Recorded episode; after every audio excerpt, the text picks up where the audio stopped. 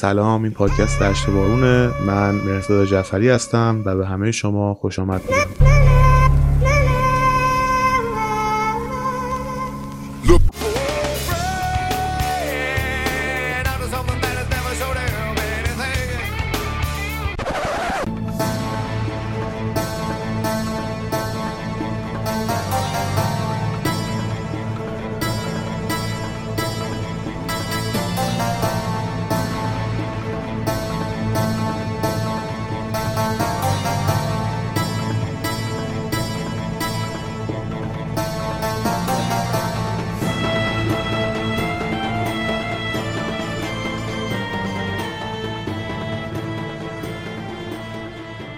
سلام عرض می کنم خدمت همه شما دوستان عزیز و شنوندگان هشت بارون.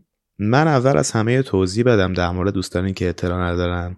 ما یه نظرسنجی در کانال اینستاگرامی هشت بارون گذاشتیم که به چه شکل قراره که این پادکست ادامه پیدا کنه. و تصمیم خیلی از دوستان بر این بود که ما مینی سریال قبلی رو ادامه بدیم. در ضمن آدرس پیج هشت بارون در اینستاگرام هست upside نقطه 8 یا UPSIDE 8 هشت عدد هشت. خب در اپیزود قبلی تا اونجایی شنیدیم که ملکشاه اول امپراتور سلجوقی بعد از کلی فتوحات و کشورگشایی در اثر مسمومیت از دنیا رفت. حدس و گمانهای زیادی در مورد نحوه مرگ و اینکه چه گروهی مسئول به قتل رسیدن ملکشاه اول بود مطرح شد. و منابع زیادی معتقد هستند که ملکشاه اول توسط هشاشیون یا همون اساسینز که از گروه های تندرو شیعی در ایران بودن و زیر نظر فرقه اسماعیلیون فعالیت می‌کردن به قتل رسیده. امروز قصد دارم در مورد این گروه و این فرقه صحبت کنم. پس وقتتون بیشتر از این طرف نمی کنم بریم سراغ قسمت 25 هشت وارون شیخ کوهستان.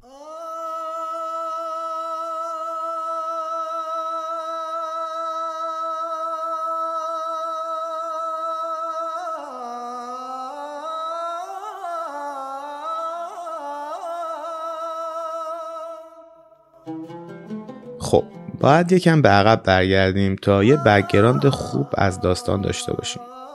در اوایل قرن هشتم میلادی یعنی یه مدت کوتاه بعد از کشته شدن امام سجاد امام چهارم شیعیان در مدینه گروه های افراطی و فرقه های زیادی از میان شیعیان به ویژه در جنوب عراق ظاهر شده که خب عقاید خیلی متفاوت و برخی موارد خیلی متضاد نسبت به همدیگه داشتن. و این موضوع که یک مسلمان شیعه از فرقه به فرقه دیگه کوچ کنه تقریبا یه امر عادی و طبیعی بود و تقریبا همه هر چند وقت یه بار یه فرقه جدید رو امتحان می‌کردن.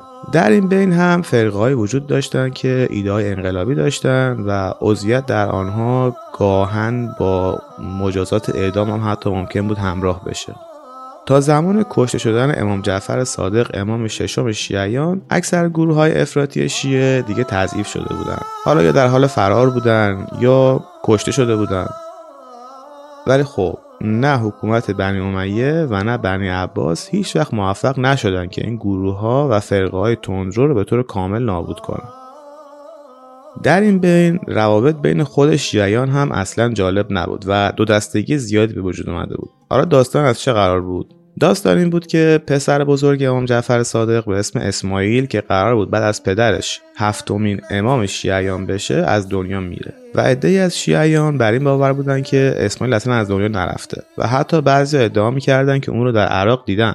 و خب این دو دستگی زیادی بین شیعیان به وجود آورد. اون دسته از شیعیانی که باور نداشتن اسماعیل از دنیا رفته و می‌گفتن که از ترس کشته نشدن توسط خلیفه عباسی مخفی شده تبدیل شدن به اسماعیلیون یعنی اونهایی که اسماعیل رو به عنوان امام بعدی قبول داشتن. اونا می‌گفتن که امامت باید از نسب اسماعیل ادامه پیدا کنه. یعنی حتی اگر که اسماعیل هم از دنیا رفته باشه فرزند اون یعنی محمد ابن اسماعیل باید در امام بعدی باشه. از اونجایی که حتی خود امام جعفر صادق هم نقل قول کرده و در مورد تایید مرگ فرزندش صحبت کرده اون دسته از شیعیانی که معتدل تر بودن از تندروها شکایت داشتن و می‌گفتن شما دارید وچه اسلام و تشیع رو خراب می‌کنید. ولی خب اسماعیلیون مسیر خودشون رو می‌رفتن و افراد برجسته این فرقه بر از مدتی تلاش کردند که بیشتر این فرقه مشغول فعالیت های علمی و فلسفی در اسلام باشه نه درگیر جنگ و خونخواهی. و تصمیم گرفتن که به قول معروف با پنبه سر ببرن و بتونن مقبولیت و مشروعیت خوبی بین مردم عام به دست بیارن. ولی خب هدف نهایی اسماعیلیون هم مثل هر فرقه شیعی تندروی دیگه در اون زمان ساقط کردن حکومت و جایگزین کردن امام معصوم به جای خلفای عباسی بود.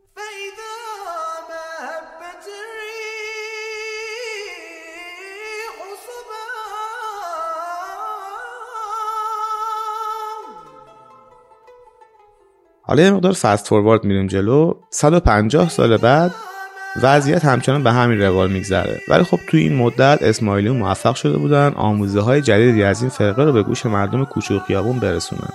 عذرگیری می‌کردن و حکومت بنی عباس هم اصلا شرایط خوبی نداشت. ضعف آشکار خلفای عباسی در کشورداری کاملا آشکار بود و در گوشه و کنار کشور شاهد به وجود اومدن حکومت های محلی کوچیک و قبیله بودیم. و اوضاع حسابی از کنترل خلفای عباسی خارج شده و اونا تقریبا به یک مقام تشریفاتی تبدیل شده بودند و دیگه قدرت آنچنانی نداشتن. اگر یادتون بیاد در اپیزود قبلی هم که در مورد حکومت سلجوقی صحبت کردیم گفتم که در خطبه های نماز جمعه عملا تغرل بیگ رو امیرالمومنین خطاب می‌کردن. در حالی که خلیفه مسلمین همون خلیفه عباسی در عراق بود. ولی خب خیلی کسی بهش توجهی نمی‌کرد. در این بین شیعیان با قدرت و جرأت بیشتری به افراد جامعه هشدار می‌دادند و می‌گفتند که ما چندین قرنه که داریم راه و اشتباه میریم و به خاطر گناهانی که در حق امامان معصوم مرتکب شدیم الان به این وضع افتادیم. بیایید توبه کنیم و به اصل برگردیم.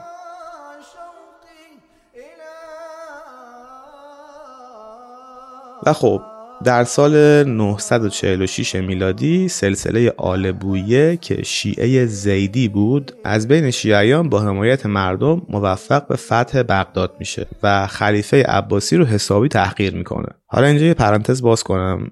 شیعه زیدی یا فرقه زیدیه چیه؟ زید ابن علی برادر امام محمد باقر از نظر این فرقه باید به عنوان امام پنجم انتخاب می‌شد. آل بویه زمانی که به حکومت رسید تغییر فرقه داد و شیعه دوازده امامی یا همون اسنا عشری شد که حکومت رو به اهلش بسپارن. ولی خب یه مشکلی وجود داره. آخرین امام شیعیان حدودا هفتاد ساله که قایب شده و الان معصومی برای حکومت کردن بر جهان اسلام در دسترس نیست.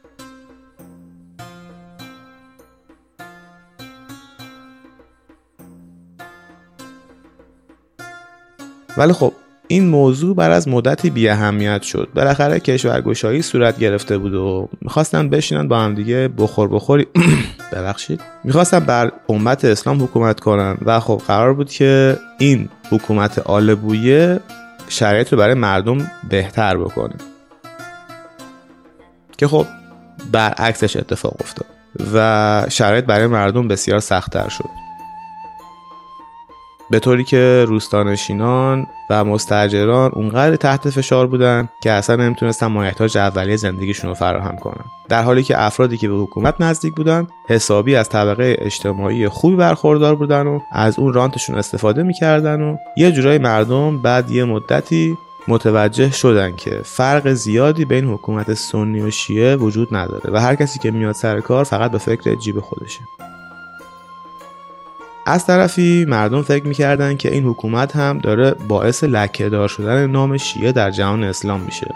و البته این رو هم باید بگم که حکومت آل بویه به هیچ عنوان به سختگیری حکومت عباسی نبود و حتی در برخی موارد اجازه آزادی مذاهب رو هم می‌داد. یا مثلا زرتشتی ها دیگه مجبور نبودن فقط در یک محل زندگی کنن. می‌تونستن توی سطح شهر رفت آمد کنن.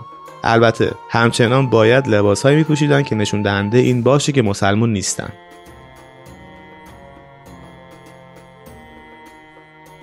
حکومت آل بویه این امکان رو برای اسماعیلیون به وجود آورد که بتونن دیدگاه های فلسفی و دینی خودشون رو راحت تر بیان کنن و ترسی از حکومت عباسی نداشته باشن.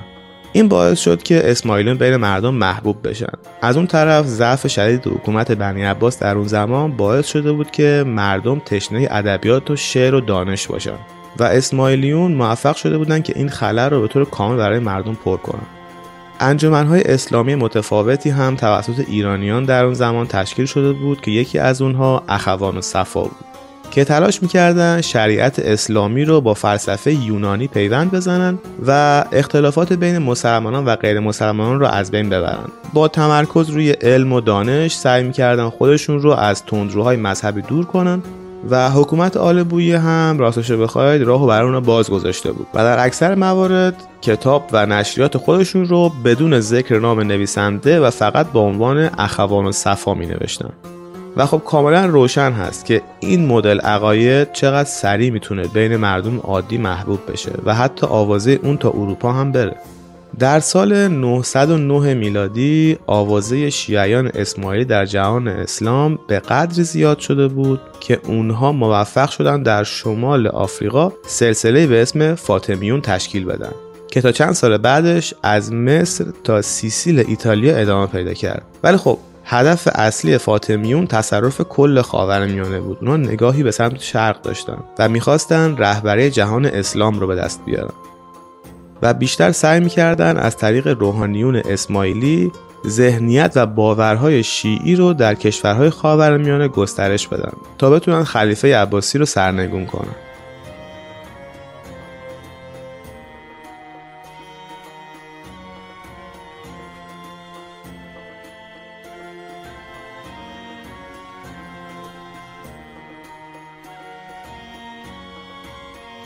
تا سال 969 میلادی یعنی 60 سال بعد از تأسیس حکومت فاطمیون مرکز اصلی و پخش اون باورهای شیعی حوزه الزهرا در قاهره بود. چندین سال بعدش اونا موفق به فتح یمن و حتی شهرهای مکه و مدینه هم شدن که از دستاوردهای بسیار ارزشمند برای فاطمیون بود و قاهره تبدیل به مرکز یادگیری اصول اسماعیلی و گسترش اون به سایر نقاط جهان بود. در این بین ایرانی های زیادی هم بودن که بعد از سفر به قاهره شیعه می شدن و باورهای شیعی و بهتر بگم اسماعیلی خودشون رو در ایران گسترش می‌دادن. یکی از معروفترین اونها ناصر خسرو بود که در سال 1046 به فرقه اسماعیلیون گروید.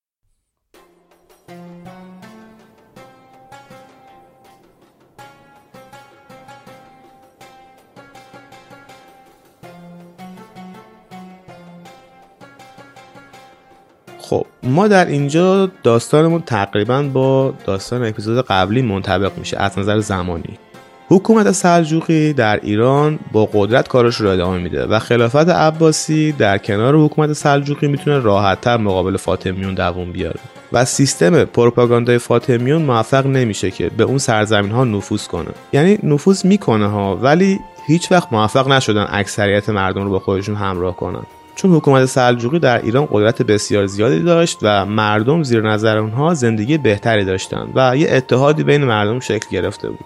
و البته خود حکومت فاطمیون هم ایرادات زیادی داشت. به طور مثال بر از مدتی تعداد زیادی از مردم و به خصوص درباریان خلیفه فاطمی رو میپرستیدن. جوری که انگار معصومه و انگار هیچ کار اشتباهی نمی‌کنه. این موضوع خودش باعث به وجود اومدن اختلافات زیادی بین مردم شد. خصوصا اونهایی که از آموزه های مثل اخوان الصفا حمایت می‌کردن می‌گفتن این انحراف دینی رهبر حکومت رو نمی‌تونیم جوری قبول کنیم که انگار معصوم هست. و یه مشکل دیگه که بود عدم داشتن تخصص بود. که خلفای فاطمی در عین اینکه صرفا فقط یک مبلغ دینی بودن به طور همزمان ریاست کل قوا فرمانده مذهبی و فرماندهی کل ارتش رو هم حتی به عهده داشتن. و کم کم افرادی که در رده های بعدی خلیفه فاطمی هم حضور داشتن تخصصی در کارشون نداشتن و اکثرا اونها هم مبلغ دینی بودن. بعد از اون یکی از خلفای فاطمیون به اسم بدرالجمالی دیگه نهایت سوء استفاده رو از این قدرتش می‌کنه و حتی بعد از مرگ شرایط رو جوری تنظیم می‌کنه که پسرش و بر از پسرش حتی نوش هم به حکومت برسن و تقریبا تمام آرمان سیستم فاطمیون شیعی رو خدشه دار می‌کنه. و به همین سادگی خلفای فاطمیون هم شدن مثل خلفای عباسی و تبدیل شد به یه حکومت موروسی قدرت زیاد باعث شده بود که تمام آموزه های دینی و باورهای خودشون رو فراموش کنن. این اتفاقات برای مردم خاورمیانه و به خصوص ایرانی هایی که شیفته باورهای اسماعیلون شده بودن خیلی دردناک بود و اکثر افراد تاثیرگذار اون زمان از حکومت فاطمیون اعلام براعت کردن و گفتم ما این خلیفه و این سیستمی که درست کرده را دیگه قبول نداریم. اون باورهای زیبای گذشته فاطمیون هم دیگه خریدار نداشت و زمان برای یک باور جدید فرا رسیده بود. یک دیدگاه انقلابی که این بار قرار بود از ایران شروع بشه. در سال 1050 میلادی در شهر قم که یکی از مراکز اصلی شیعیان اصناعشری یا دوازده امامی بود پسری به دنیا آمد به اسم حسن. پدرش از شیعیان کوفه بود ولی خب در کتب تاریخی اشاره شده که اسارت خانوادگی اونها به یمن برمیگرده. زمانی که حسن هفت ساله بود پدرش به ری که یکی از مراکز اصلی تبلیغات اسماعیلیون بود نقل مکان می‌کنه و حسن در اونجا دروس دینی و حوزوی رو شروع می‌کنه.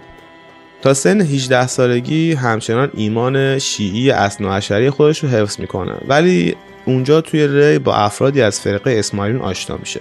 و با مطالعه آثار ناصر خسرو علاقه زیادی به تحقیق بیشتر در مورد راه و روش خلفای فاطمیون مصر پیدا می‌کنه. یکی از اون افرادی که در این مسیر حسن رو خیلی تشویق می‌کرده امیر زراب یکی از افراد تیم مبلغین مذهبی فاطمیون بود. که از ابتدا استعداد زیادی در حسن می‌دید. علاقه زیاد حسن به علوم فلسفی اون رو هرچه بیشتر به سمت دیدگاه اسماعیلیون سوق می‌داد. حسن با اینکه واقعا تحت تاثیر نگرش و اعتقادات امیر زراب قرار گرفته بود ولی همچنان باور داشت که فرقه اسماعیلیون یک جریان انحرافی در شیعه است. ولی امیر زراب داشت کم کم حسن رو متقاعد می‌کرد. اون هیچ وقت حسن رو مجبور به پیروی از فرقه اسماعیلیون نکرد. فقط اون رو به چالش می‌کشید. چون این شگرد اصلی این سیستم بود و در اون زمان شیعیان اصناعشری در فلسفه دینی و علوم سیاسی اصلا به قدرت اسماعیلیون نبودن برای همین حسن هر روز بیشتر به اون سمت کشیده می‌شد. چیزی که حسن بیشتر از همه از اون میترسید این بود که بعد از مرگ در درگاه الهی مورد بازخواست قرار بگیره. که تو در زمان حیات خودت موقعیت این رو داشتی که راه درست رو انتخاب کنیم. و ما حتی افراد درست رو هم سر راه تو قرار دادیم. ولی تو مسیر اشتباه رو انتخاب کردی و از روی تعصب به مذهب پدران خودت پایبند موندی و حقیقت رو ندیدی. حسن بالاخره تصمیم خودش رو می‌گیره و در حوزه اسماعیلیون دروس دینی خودش رو تکمیل می‌کنه و با خلیفه فاطمیون که الان به اون امام می‌گفتن بیعت می‌کنه. و رسما تبدیل به سرباز خلیفه اسماعیلیون میشه. تا اینکه بالاخره در سال 1072 میلادی حسن برای اولین بار موفق میشه به دستبوسی خلیفه فاطمیون برسه و الان دیگه مستقیما با زداد فرماندهی در ارتباط بود. این حسن داستان ما کسی نیست جز حسن صباح.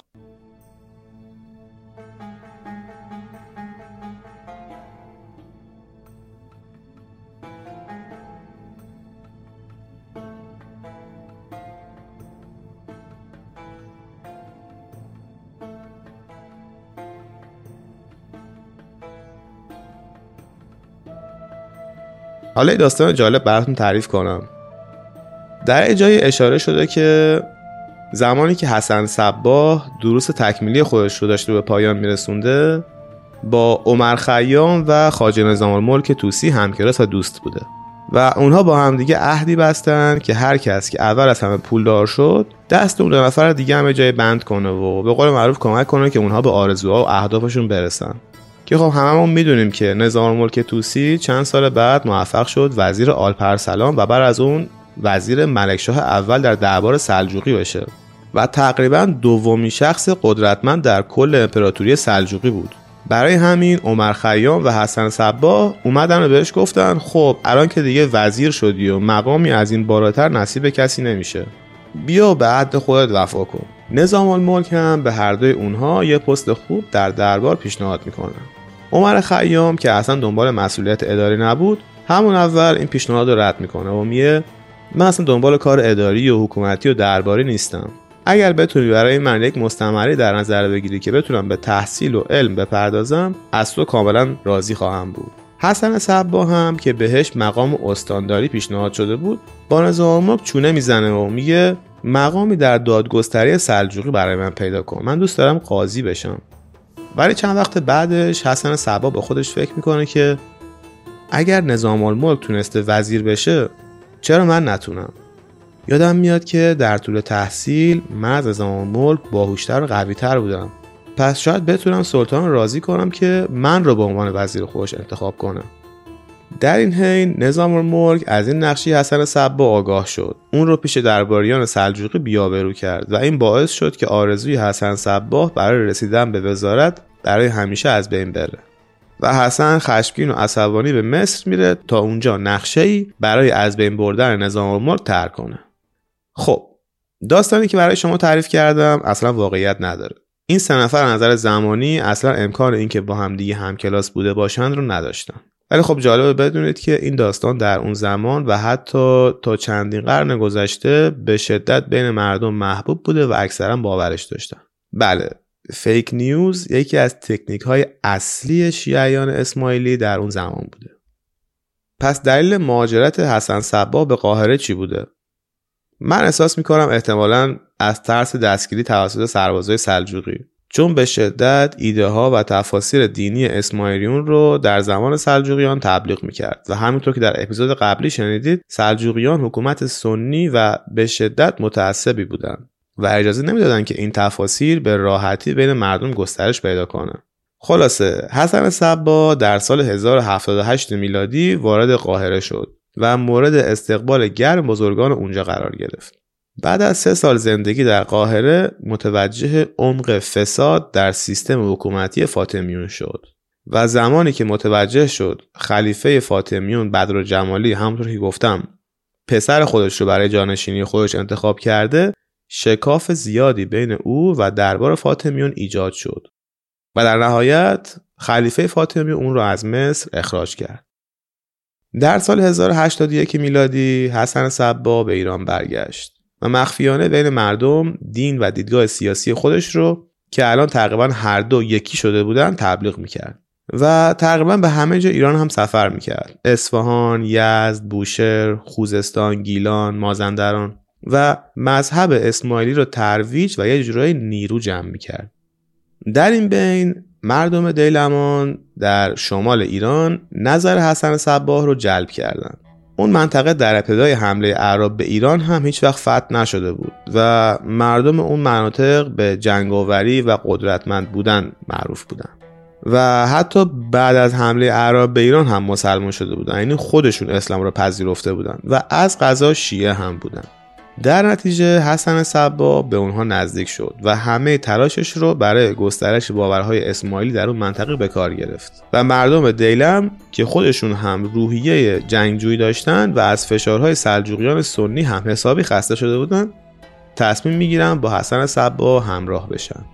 حسن صبا ترجیح داد مدتی رو در فلات ایران در دامغان بگذرونه و تیم مبلغین دینی خودش که از داییان یعنی دعوت کنندگان بودن رو به نقاط مختلف ایران بفرسته و نیرو جمع کنه و بتونه افراد بیشتری رو به این فرقه جذب کنه. نظام الملک و حکومت سلجوقی به دنبال دستگیری حسن صباح بودند حتی یک بار در نزدیکی ری نزدیک بود که به دست سربازان سلجوقی بیفته. برای همین تصمیم می‌گیره که پایگاه خودش رو به قلعه علموت در قزوین تغییر بده که در مسیر سخت و کوهستانی بود که سربازهای سلجوقی امکان نداشت بتونن از اون مسیر عبور بکنن. تاریخچه قلعه علموت به پادشاهان دیلمی در ایران برمیگرده که یک روز که برای شکار به اون منطقه رفته بودن از عقابهای تعلیم دیده برای پیدا کردن شکارها استفاده می‌کردن. زمانی که پادشاه دیلمی عقاب رو رها می‌کنه عقاب میره و بالای اون کوه میشینه و دیلمی متوجه این منطقه استراتژیک در دل کوهستان میشن. و تصمیم می‌گیرن بالای اون قله یک قلعه بسازن و اسمش رو می‌ذارن الوه اموت که در زبان دیلمی به معنی عقاب تعلیم دیده است. ولی خب یه مشکلی وجود داشت. قلعه علموت در دست نمایندگان حکومت سلجوقی بود و فتح اون کار خیلی سختی برای حسن صبا و یارانش بود. حسن ماها تلاش کرد تا با فرستادن دایی ها به قزوین و روستای نزدیک علموت مردم و مناطق رو دعوت کنه و به قول معروف مخشون رو بزنه که به فرقه اسماعیلی رو بیارن. که تا حد زیادی هم موفق شدن. بعد از اینکه تعداد زیادی از سربازان و محافظان قلعه به مذهب اسماعیلیون گرایش پیدا کردند در سال 1090 میلادی حسن صباه رو با لباس مبدل وارد قلعه کردند و اون رو به طور مخفیانه در بین سربازان جا دادن. و اون در بین سربازان چندین هفته زندگی کرد. زمانی که فرماندهی علموت متوجه این موضوع شد دیگه خیلی دیر شده بود و تقریبا همه سربازان و محافظان از یاران حسن صباه شده بودن حسن صبا به فرماندهی علموت میگه من این قلعه رو به مبلغ سه هزار دینار از شما خریداری می‌کنم. و خب فرمانده هم چاره جز پذیرفتن این پیشنهاد نداشت.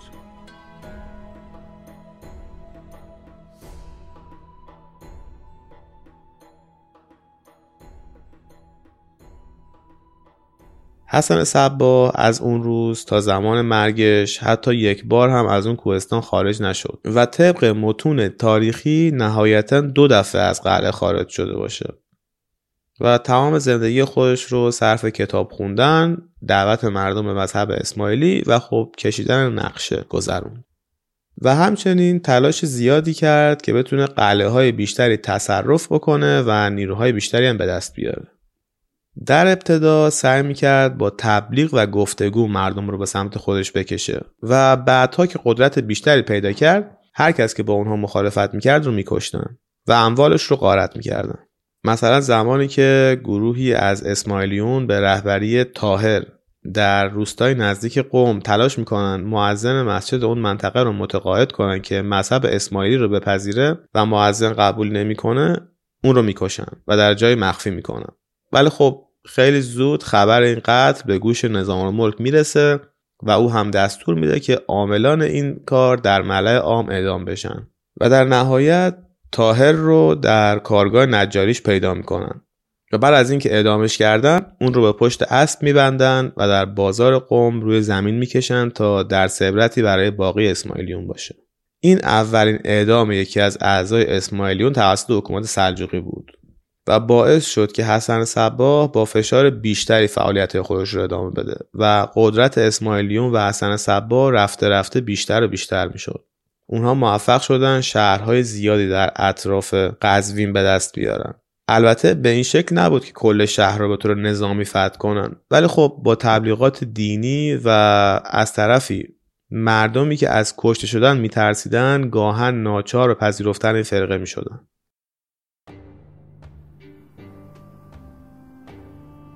چند ماه بعدش یعنی در سال 1092 میلادی ملکشاه اول سلطان سلجوقیان لشکری رو به سمت علموت میفرسته تا یک بار برای همیشه از شر حسن صباه راحت بشه.